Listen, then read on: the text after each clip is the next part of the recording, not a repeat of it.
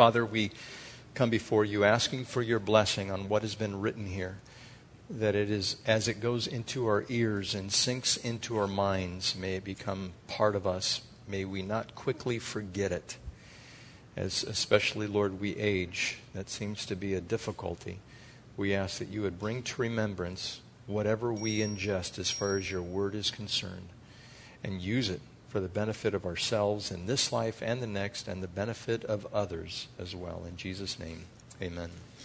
Last week we left off with the four classes of individuals that are delineated from verse 12 to verse 14. And it talks about dear children and fathers and young men. And those categories that I gave you were four categories of individuals first, the infant, and then the toddler, and then the young men, and then the fathers. Now, that isn't exclusively something that is a uh, hierarchy where we have a bunch of, or a patriarchy where we have just a bunch of men in control. Women who can be like quote unquote fathers, and what is being spoken of here is the idea that you would be completely spiritually mature, where you feed yourself, you're well familiar with what the Word says, and you can give counsel and instruction to others. Remember, I talked about the infant. The infant is one who just gets saved and knows nothing about doctrine or practice uh, or morality and even ethics inside the Christian church, and they have to be taught the very basics. The toddler is the one who knows just enough to be dangerous and wreaks havoc inside the church, and they need to be corralled and directed and helped along in their faith. And the young men, both young men and young women, they're the ones that do the work of the ministry. They are the ones who are providing everything that is needed as far as ministry is concerned. They are the ones that are the hands of the church. And each one of us are in one of those four categories. Sometimes we hop from one to another, like you might be a father or a mother and decide today I'm going to be a toddler and I'm just going to wreak havoc somewhere. And, and we ought not to do that, but the Lord calls us on to be mature. And as this is delivered, if you look in your Bibles at this particular passage, you'll notice that the stanzas are different. Right before this particular passage, you have usually, there are two columns in your Bible. If you have a, like an NIV, you'll have two columns. And you'll notice that the words go from side to side in the column. But when it gets to this point, where it talks about the infants and the young children and the young men and the fathers, you'll notice that there are certain indents. And I've pointed this out before, but that is poetry in the scripture. Uh, and the reason it's poetry is there's supposed to be a, a, rhythm or a message all of its own in this, and it was something that was easy to remember. Uh, for instance, when I grew up in the church, when I was, uh, I think, a toddler, there was a lot of scripture songs that we would do.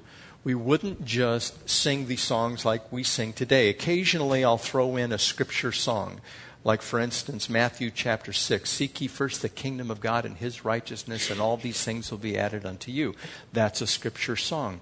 Uh, Psalm 5 Give ear to my words, O Lord. Consider my meditation. Hearken unto the voice of my cry, my King and my God. That is a scripture song. Or, um, let's see, what's another one? Do the Lord, for he has triumphed gloriously. The horse and rider fell into the sea. I will sing unto the Lord, for he hath triumphed gloriously. The horse and rider fell into the sea. And you start clapping, and it's just a scripture song. And back in the late 70s, early 80s, they came out with whole CDs. You guys remember what a CD is? They came out with CDs. And the CDs would be nothing but scripture songs. And you could memorize the scripture songs. And it was good to do that. And all those scripture songs were poetry inside of the New Testament. There's uh, one in Proverbs chapter 6. There are six things that the Lord does hate. Yes, there are seven that are detestable haughty eyes, a lying tongue, hands that kill, and a heart that devises wicked schemes feet that are quick to rush into evil, a false witness who pours out lies, and a man who stirs up dissension among the church or among brothers, is what it says. And so, if you are able to put that to a song in poetry, you can remember it. This was probably a song or a hymn where he starts speaking about the four classes of individuals there so that you would remember it. You would take it away with you. You'd be able to meditate on it. Now, there are a lot of songs out there that have messages that are not so good. And I've told you uh, before, like on the weekends, since I teach the youth, I want to listen to some of the songs that they listen to. There's one particular youth that loves One Direction. And One Direction, they just lost one of their singers. And the poor person, I won't say male or female, but the poor person was almost in tears. And when this guy did, no, never mind. He was almost in tears that One Direction was breaking up. The group was breaking up. And, you know, so I've listened to a little bit of One Direction. I go, okay, I, I get it. It's not too edgy. But, you know, um, there's one song that's out there, and there was a, an award given to this individual. And all I'll say, it's all about the bass. You guys know what the song is, right? MTV gave an award for the most edgy lyrics, and Meghan Trainor won it. She won it for the most edgy lyrics. And you know, you listen to some of those songs, and I, have to admit, some of those songs you listen to, and you just want to stop what you're doing and you know, just because the beat is just so good, you know, you just get wrapped up into it. And if you want to start singing it, then you go, what on earth am I singing? You know, it's just horrible lyrics. But, you know, I have to do this. You know, I listen to these uh, for the sake of the kids because they'll come in and they'll talk about them. They know all the groups that are out there and all the songs that go with them. And, and it's bad. But this is one that you can look to, and if you can develop a song with it and just carry it out, the Psalms. If you just put the Psalms into songs, it would be great. Psalm 145, 146, 147, 148. It, it's, it starts there. I will praise the Lord. I will praise God. I will exalt. And that's all. It, I think David wrote those. That's all that he says in there. And he says, All the earth, praise the Lord. And it's just a big song. Now, I imagine him playing this harp and singing these songs. And you would have had this concert going on. And I know that they had drums, and I wonder if they had like a stomp thing going on when they'd play these songs. But that's how you would remember the scriptures is to put them to song. It's a, it's a lot easier to do that. So that's why this is in the fashion of poetry, because it would have been easy to remember. And their poetry back then, in their language, didn't necessarily rhyme, but the truths would kind of roll forth, and that's how you would keep this in mind. Now, verse 15 goes on and says, Do not love the world or anything in the world. If anyone loves the world, the love of the Father is not in him. For everything in the world, the cravings of sinful man, this is also called the lust of the flesh, the lust of the eyes, and the boasting of what he has and does, comes not from the Father, but from the world. So the love of God and the love of earthly things are not compatible. At least in God's economy, they are not compatible. And as a result of the fall, we prefer things that are corporeal rather than things of Christ. Corporeal means the things of the body. We like things that satisfy our flesh, and that is our entire existence, uh, especially those who don't know the Lord. Their entire existence is based upon how they feel about what is transpiring in the world and how it affects them personally. Now, we do this as Christians too, but we're encouraged not to do that. For instance, for all that is in the world, and a lot of commentators have commentated on this. This is uh, the thing that the world possesses that's only sensual. The gratification is transient, it doesn't last. It is everything in the world that appeals to us. And I was meditating on this a little bit when you listen to some of the radio stations that are out there, they say that there are big events coming up and it is going to be so awesome and you're going to want to be there and we're giving away free tickets and if you just get these it will fulfill your life. And if you go to this concert we'll even give you free backstage passes to meet the individual and that would just be like over the top right? I, I saw this one post of this person who pulled over to help somebody on a motorcycle with a flat tire, and they were on the way to a John Mayer concert. And when they pulled over, little did they know it was John Mayer. And they ended up picking him up, and they took a selfie, you know, in the car.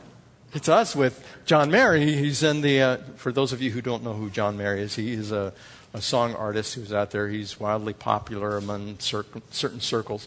And so they put him in the car. Not only that, but he brought them back, backstage, gave them front row seats in the concert, and then went to dinner afterwards with them. And they were just going, that was so great! You know, it was wonderful. And of course, they found out he's just a normal guy, right? He's a normal guy just like anybody else. But we build these things up. They're going to be so spectacular. And if you were there, it's going to fulfill your life. Like, for instance, Times Square, New Year's Eve. Couldn't you just wait to go there? but the world says, oh, we got to be there. And, you know, if you look at the cameras, and all the policemen that are around and how they barricade the people into these little bitty pigeonholed places and you want to leave where are you going? You know they, they just check you out. But the world promotes it as the greatest thing all year long. You're going to want to be there. All that the world has to offer. Not only that but the cars and the houses. Now uh, for example if you own a home if you own a condo inside that condo you have furniture and when you buy furniture, you make a choice where you're going to buy the furniture. Sometimes you see it on the side of the road. It's no joke. We did this once. A neighbor was throwing away a couch. And they told me what they have done in the past is they would pull the upholstery off. They would take the threads out of it. They would lay out the material, cut new material, just the way it was and put it back together. We did that once.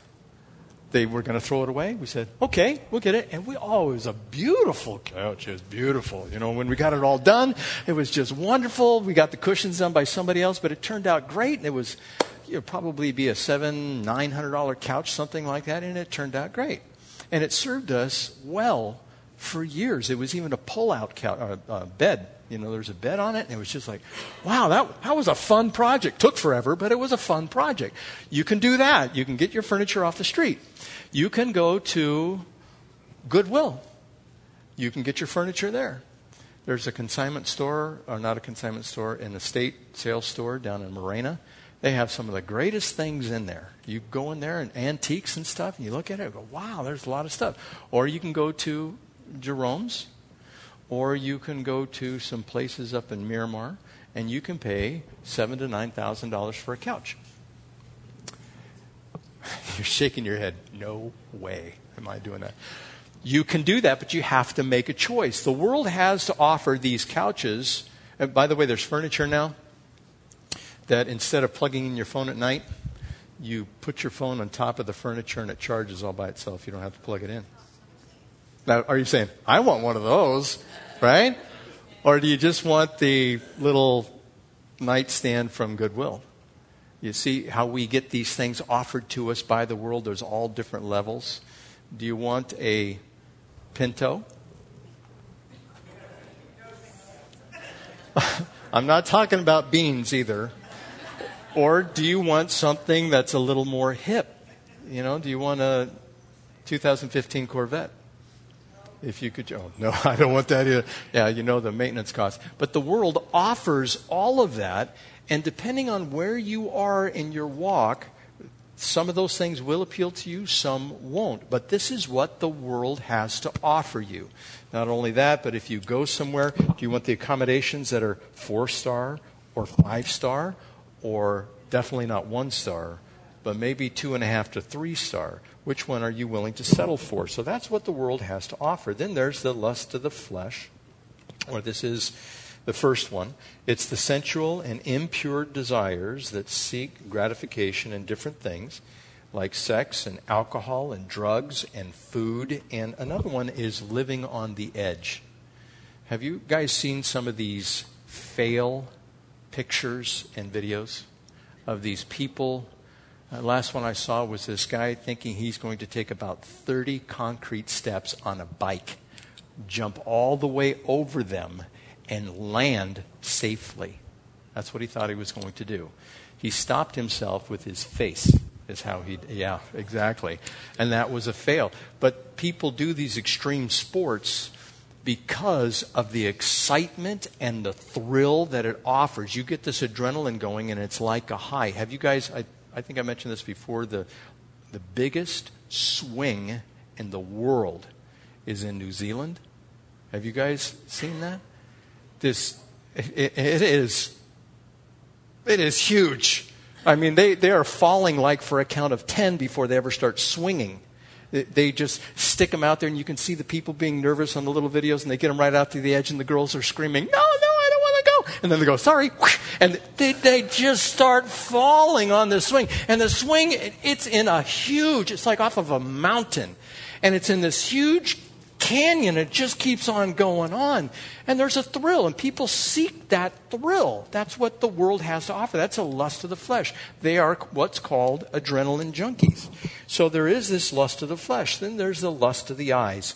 And that's everything that would appeal to your eyes that you want to keep gazing upon. It does something to you. Again, it can be somebody of the opposite sex. It can be a shiny car.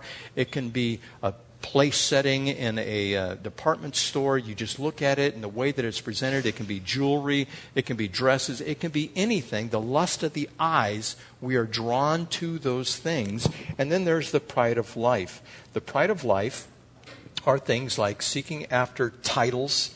Uh, once, when I was in um, college as counselor, he wrote me a letter. Uh, I watched his place. We were friends. I watched his place when he had gone away, and he was writing me a letter to thank me for what I had done. And in the letter, he addressed it to me, he put my address, and then he put, uh, after my name, he put uh, Bachelor's of Science, PhD, uh, Doctor of Ministry. I mean, just all of these different titles that you can get.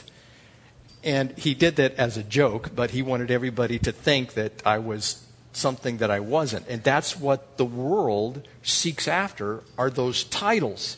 Now, how much are those titles worth today? I think a lot less than they used to be worth, but people still seek after that. They want that name recognition. You know, there are people that graduate from college today that can't even read or write.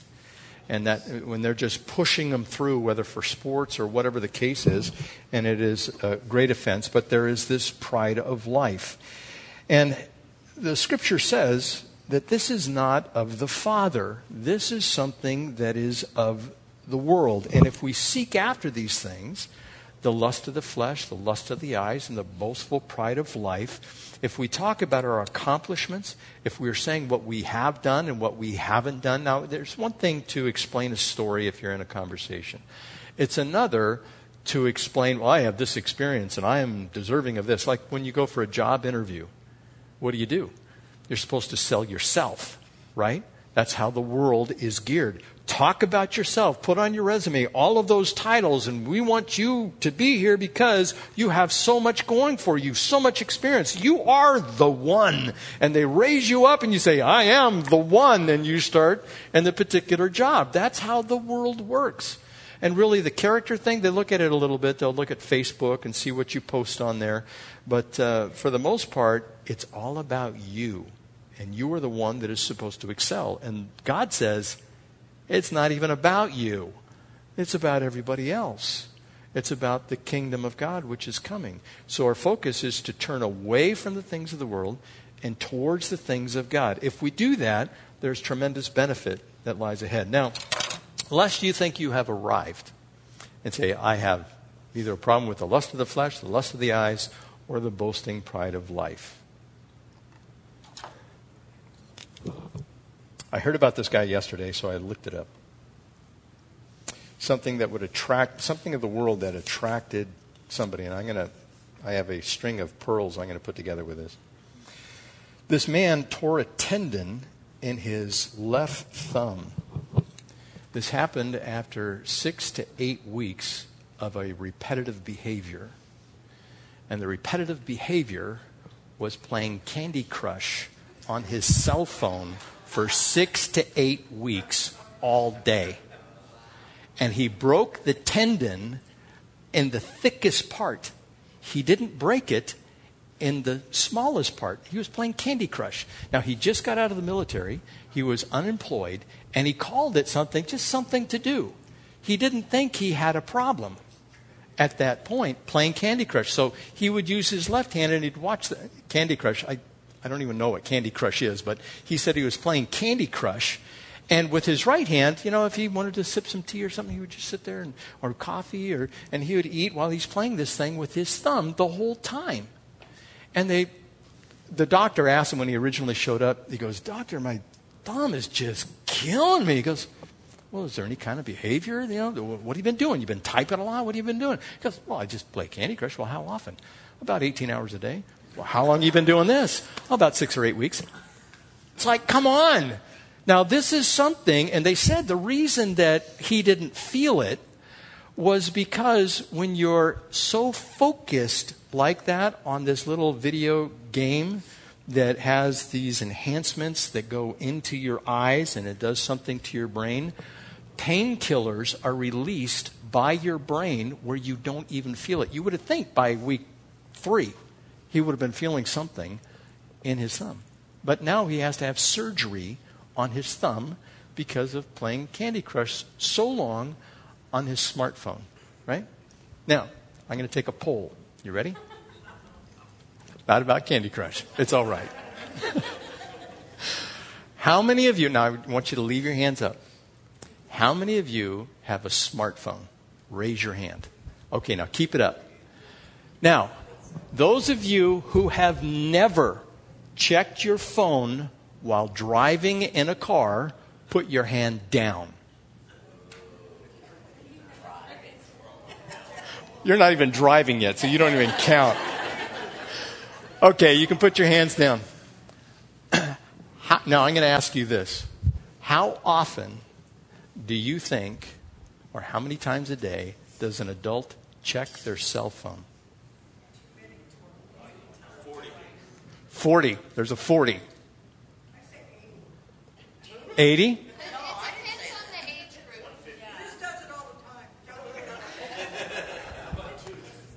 Two. Two times a day. He checks it two times a day. They did studies on this, and you know they can do studies because they monitor what you do on your phone. They know exactly what you do on your phone. 150 times a day is an average. An average. They said youth, youth check their phone on average about every six and a half seconds. Now, you know, when I started reading about this, I go, whoa, there is a new idol.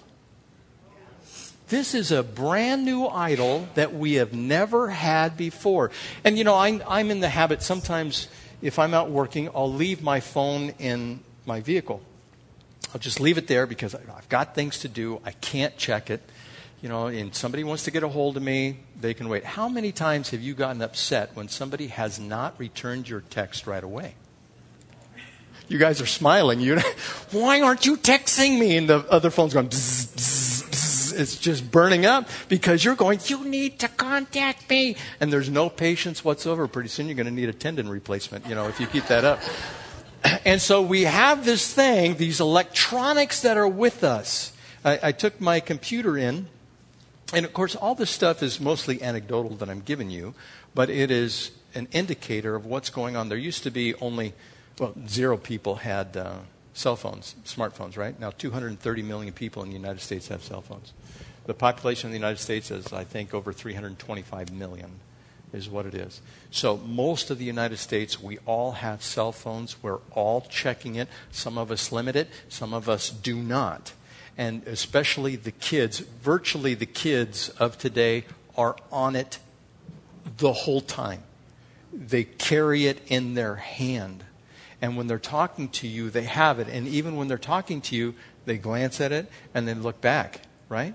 Now, on top of that, they would say the number of times that people would check for emails, the number of times they check for text, the number of times they check for time. How many of you still have a watch that you wear? Raise your hand. Several of you.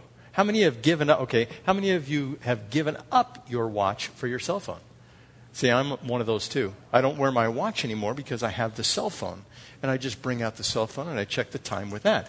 Because I can also check for other things when I check for the time. You know, and so that that's what happens is we have this new idol that the world offers. And the world wants you to have it. We are giving them away for free in our country because our world wants us to have the technology. They want to know what you're doing. They want you to be bound to it. Can you give up your cell phone? Some of you are not quite sure. I see heads going like, oh, I, I'm not quite sure if I could, you know, give up that cell phone because you're so in contact with the people that are around you and you are constant. You, I say you. Of course, that includes me we are all looking at this thing, and I came to the realization, like I said before, this is an idol. I took in my computer recently. I thought there was just something wrong with the hard drive, and I was just going to get a new hard drive. And I took it in there to uh, have the people look at it, place on uh, Broadway, and they Broadway and El Cajon, and they took it and they said, "Okay, we're going to put this upgraded system in there and, and everything." But they said, "No, the motherboard was bad." And so I had to go in and pick it up. And when I went in there and picked it up, they have this back room lined with computers, lined with games, lined with people playing the games for hours. They have their headphones on, and they're sit, they have their 1,200 ounce Slurpee cup that's right there.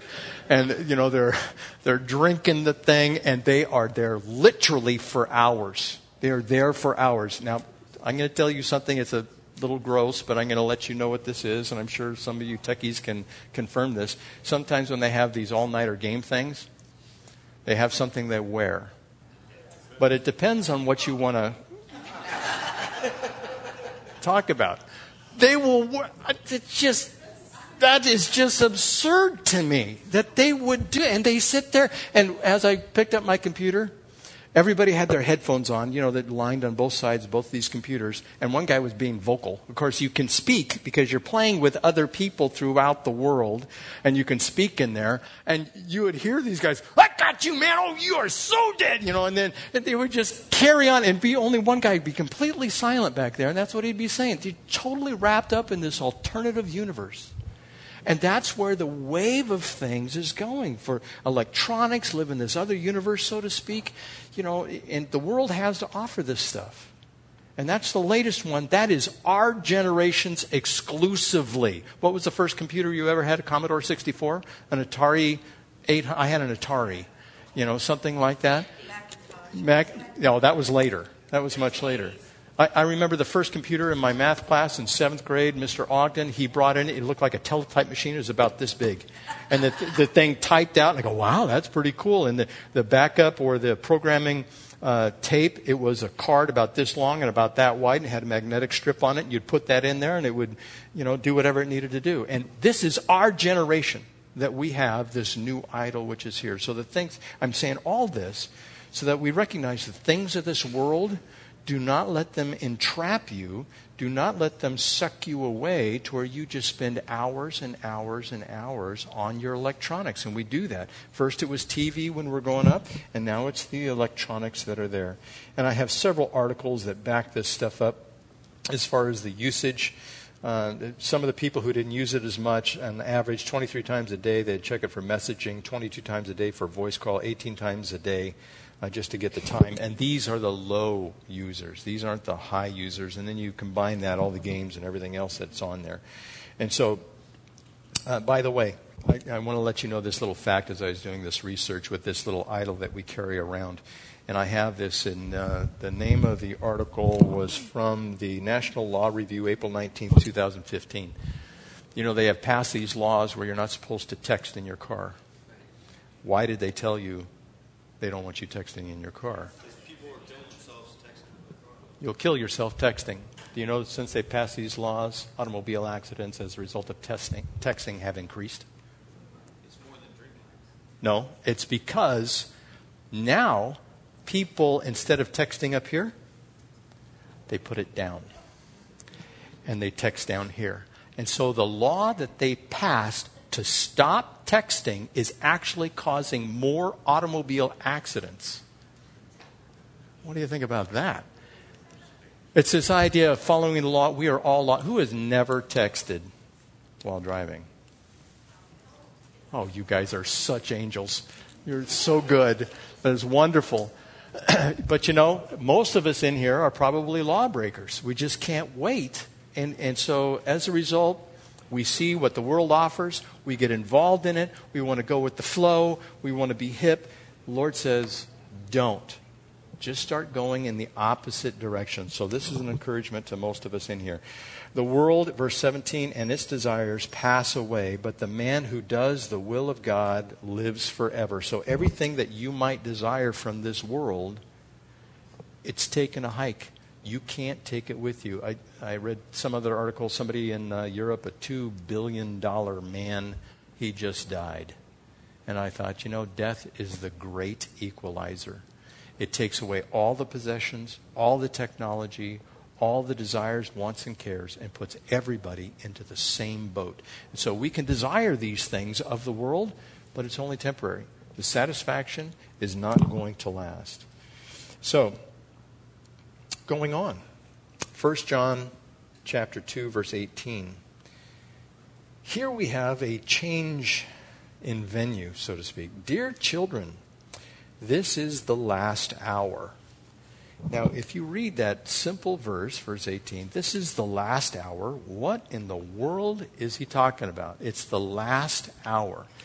He's saying it's not just the last day, it's not just the last year, it's the last hour. You have, quote unquote, less than an hour before, and he's talking about the Lord coming back, his return, his second return. Now, with this, sometimes we have a tendency to tune out. There are whole religious movements that tune out when it comes to eschatology. And the Apostle Paul, at least four times in his Gospels, tells us that he does not want us to be ignorant.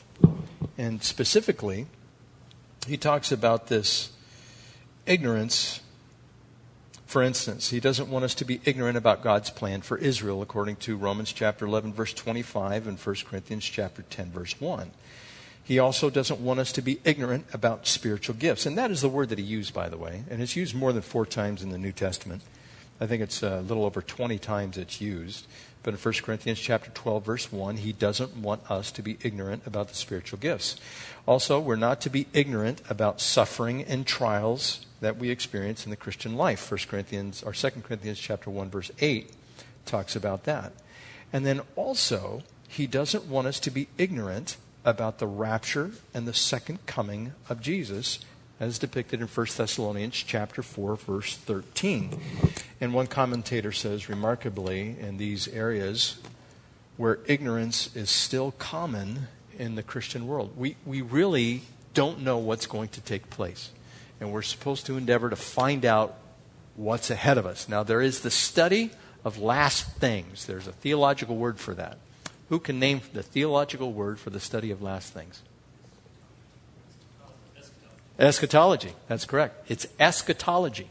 Now, we should know that word because if you wanted to look up something on your smartphone while you're driving concerning eschatology, you could speak into it when it's mounted and you could say, look up eschatology. And Siri would say, I'm looking in the internet for eschatology. And you will get a definition of what eschatology is and everything that surrounds that, being in the last hour.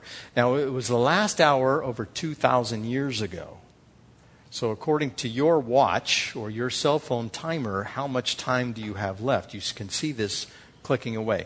Now, some people would say, they have been saying this for thousands of years that Jesus Christ is going to come back, and I don't see him being any closer than he was 2,000 years ago. How long are you going to wait? Do you actually believe that this is literal, that he's going to come back? Like in Zechariah chapter 14, it says his foot will land on the Mount of Olives. There will be a great crevasse or a great split in the land. Half of the land will move to the north, half of it will move to the south, and he'll walk through to the gate beautiful, which will open up, and that's how the Messiah is going to come back straight from heaven down to earth, just like he left. Do you actually believe that, that that's going to happen, or is it just myth? I believe it's actually going to happen. It says that in the narrative sense inside of Scripture. It's not used in the form of poetry. It's not used in a similitude. It's not used in a way that would make us think it's not literal. And he says, I'm coming back. Now, here, when it's the last hour, the hour is metaphoric. It's not something that he is, okay, you, you have 60 days or 60 minutes or 60 seconds before he comes back. He says this is definitely happening in the future. Now, in verse 2, it says, excuse me, second half of uh, 18, it says, And as you have heard that the Antichrist is coming. Now, there we go. You had to say Antichrist, right? The end times are coming, and the Antichrist is coming, and he wants these people to know what is going on. And remember, Paul did not want us to be ignorant about the rapture and the second coming of Christ. And there's a lot of detail between the rapture and the second coming of Christ. Specifically, what is referenced here is the Antichrist. Now, what about this? First, you don't need to be afraid about the Antichrist. You've seen the movies that have been depicting the Antichrist out there. Every single one of them is completely wrong.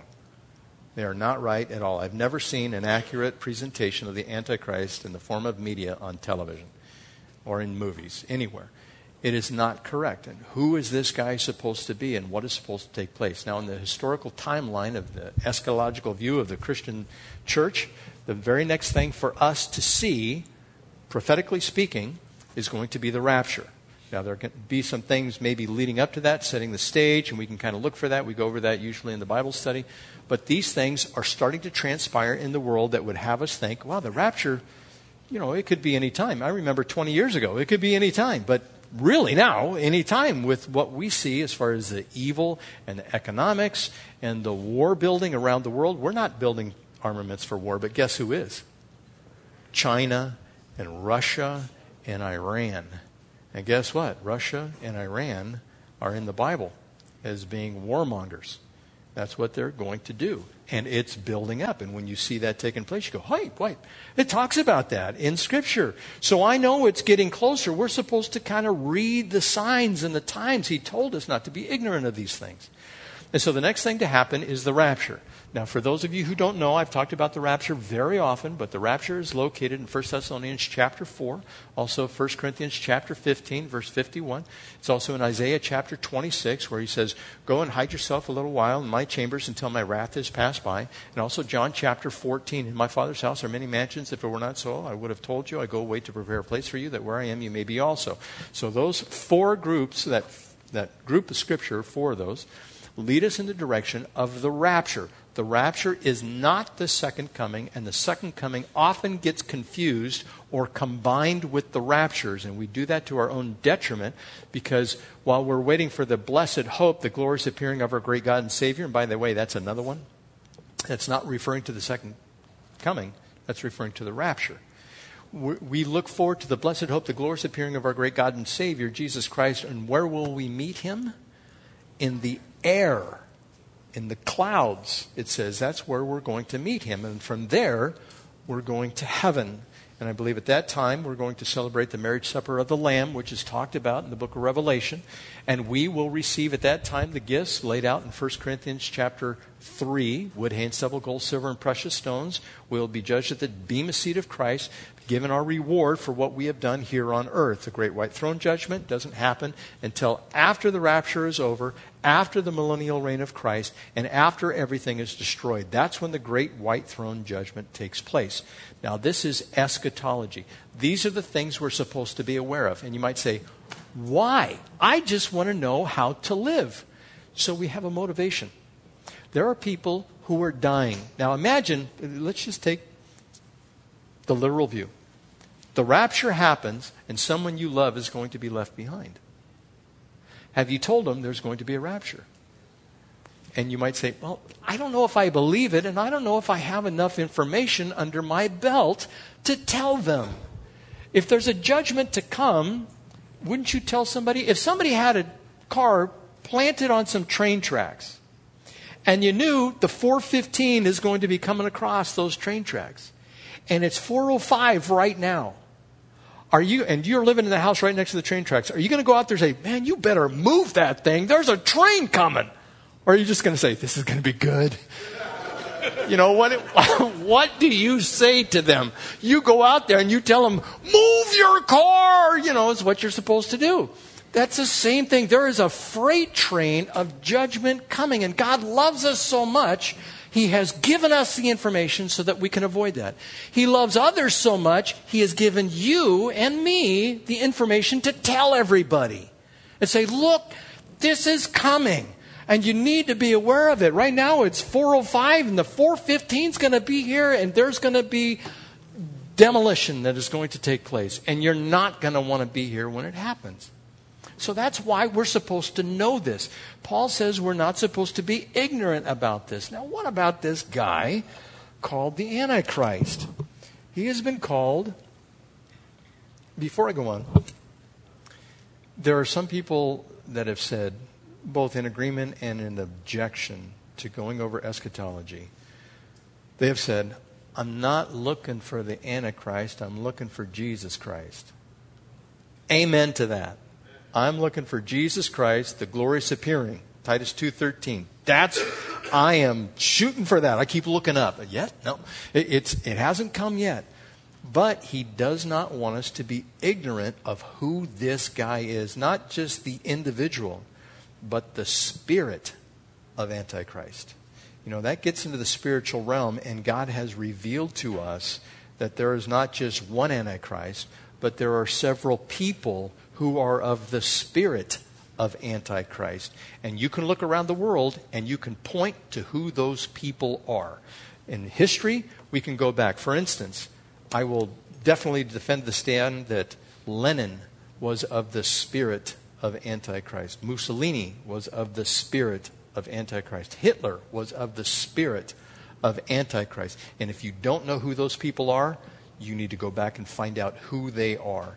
They were killing millions. Pol Pot was of the spirit of Antichrist. We're going over to Cambodia, and we were told we're not going to go to the killing fields, but we're going to go to another section that's just like that if we have the chance, where they stack the skulls up of all the people that they have murdered uh, after the Vietnam War and the Cambodian conflict and everything that was going on over there. And so there are wicked individuals. Right now, the spirit of Antichrist is located where? In ISIS. The spirit of Antichrist is in ISIS. And ISIS, you know, they just uh, they committed a crime. I just read about it yesterday. They just committed a crime that the Taliban condemned. They said this is way over the top. This isn't even something we would do. And so the spirit of Antichrist is here now, and we have to be able to recognize it. Now, the individual who is the Antichrist, as opposed to Christ, he has been called the king of Babylon in Isaiah 14:4, the little horn in Daniel chapter 7 verse 8 and 8 verse 9, the king insolent and skilled in intrigue, chapter 8 verse 23 of Daniel. The prince who is to come, chapter 9, verse 26 in Daniel. The willful king, chapter 11, verse 36 in Daniel. In the New Testament, he is called the man of lawlessness, the son of destruction, the man of sin, the Antichrist, and the beast. He is sinister. He is demon inspired. He is a demon inspired leader, I should say, that will dominate the world, persecutes the saints. He seeks to destroy the Jews and banish the name of God and his Christ from the earth. He seeks to destroy Israel. He wants to thwart the plan of God for the messianic millennial kingdom and, again, the restoration of Israel. Now, he is destroyed at the second coming of Christ, and men in the world have been accused of being the Antichrist. I was at a prophecy seminar once, and there were several speakers there. And this one speaker got up to the chagrin of the host. They were the Lalonde brothers, and this was probably 15, 20 years ago. And the speaker came up and he told us he was going to tell us who the Antichrist was. And he did. He told us who the Antichrist was and he said, It is Juan Carlos of Spain. That's who it is. And we're, we all, you know, we sat there, Really? Juan Carlos of Spain. That's the guy, huh? And we're just going, Come on, couldn't you pick somebody better than Juan Carlos of Spain? You know that Ronald Reagan was called the Antichrist. Yeah. Do you know that Henry Kissinger was called the Antichrist? What they do is they, they take the name of the individual and they give a numeric equivalent to each letter, like you do in the Greek or you do in the Hebrew. And then you add up all of those numbers in there. And if those numbers add up to 666, you are the Antichrist, is how they would do it. And they sell books on this stuff. That when the Antichrist shows up, you're not going to have to guess. And I don't think we're going to see the Antichrist. I think you'll know right away. But we're out of time. And so we'll talk about this tomorrow. Let's pray, or next time. Let's pray. Heavenly Father, we come before you and we thank you that you have told us in advance what is going to take place. You have given us the future in the written word. And we pray that we would not be slack in understanding it. But Father, I pray that we don't go from this place not understanding your love for us, how you have given us this information because you love us. You want us to be prepared. We understand that, Lord. You want us to be saved. You want us to be safe. You want us to tell others because you love them just as much. Help us to operate from that standpoint, the standpoint of love. Even though there is judgment and we must speak about that, may we lift up more the love and the mercy and the grace that you have for us. We thank you for these things. And we know that faith, hope, and love all remain, but the greatest of these is love. So help us to be partakers and participants in the love you have given us. In Jesus' name.